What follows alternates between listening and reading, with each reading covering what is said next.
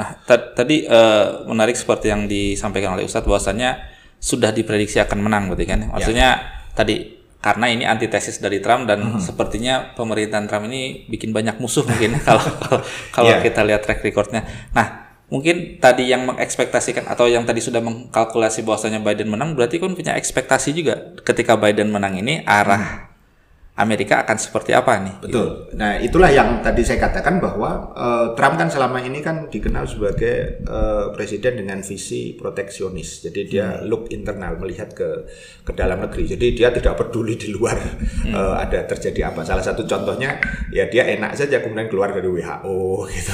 dia keluar dari perjanjian apa namanya uh, terkait dengan uh, nuklir, kemudian terkait dengan iklim begitu hmm. ya, iklim uh, global warming dan dan dan seterusnya begitu.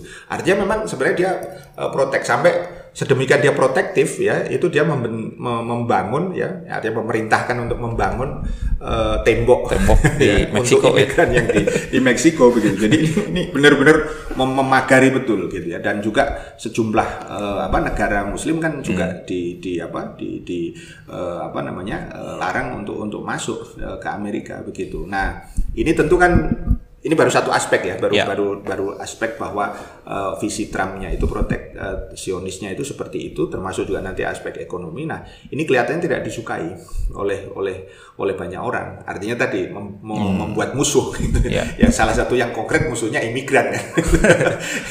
Masa saya baik-baik masuk, katakanlah begitu, nggak boleh dengan ya tadi dengan dengan dengan apa berbagai al alasan begitu kan uh, termasuk juga yang lain misalnya untuk konteks internasional ketika dia uh, keluar dari uh, eh, WHO atau kemudian dia keluar dari perjanjian tentang nuklir hmm. di antaranya yang uh, tidak suka kan Israel hmm. karena di khawatirkan kalau nanti uh, Iran itu menjadi uh, kuat maka Israel uh, terancam begitu jadi artinya memang bahwa ada banyak pihak sebenarnya hmm. ya baik di tingkat internasional maupun di tingkat dalam negeri sendiri yang memang secara akumulatif tidak suka kepada Trump selain juga memang perilaku pribadi ya perilaku pribadi sebagai sebagai presiden itu memang kalau kata saya ya mungkin apa ya semaunya dia Semau aja gitu kan Cowboy. gitu. ya, ya, ya artinya memang mungkin ya dipengaruhi oleh pribadi dia yang mungkin sudah dari kecil uh, apa namanya mungkin lahir dari keluarga kaya kemudian dengan ya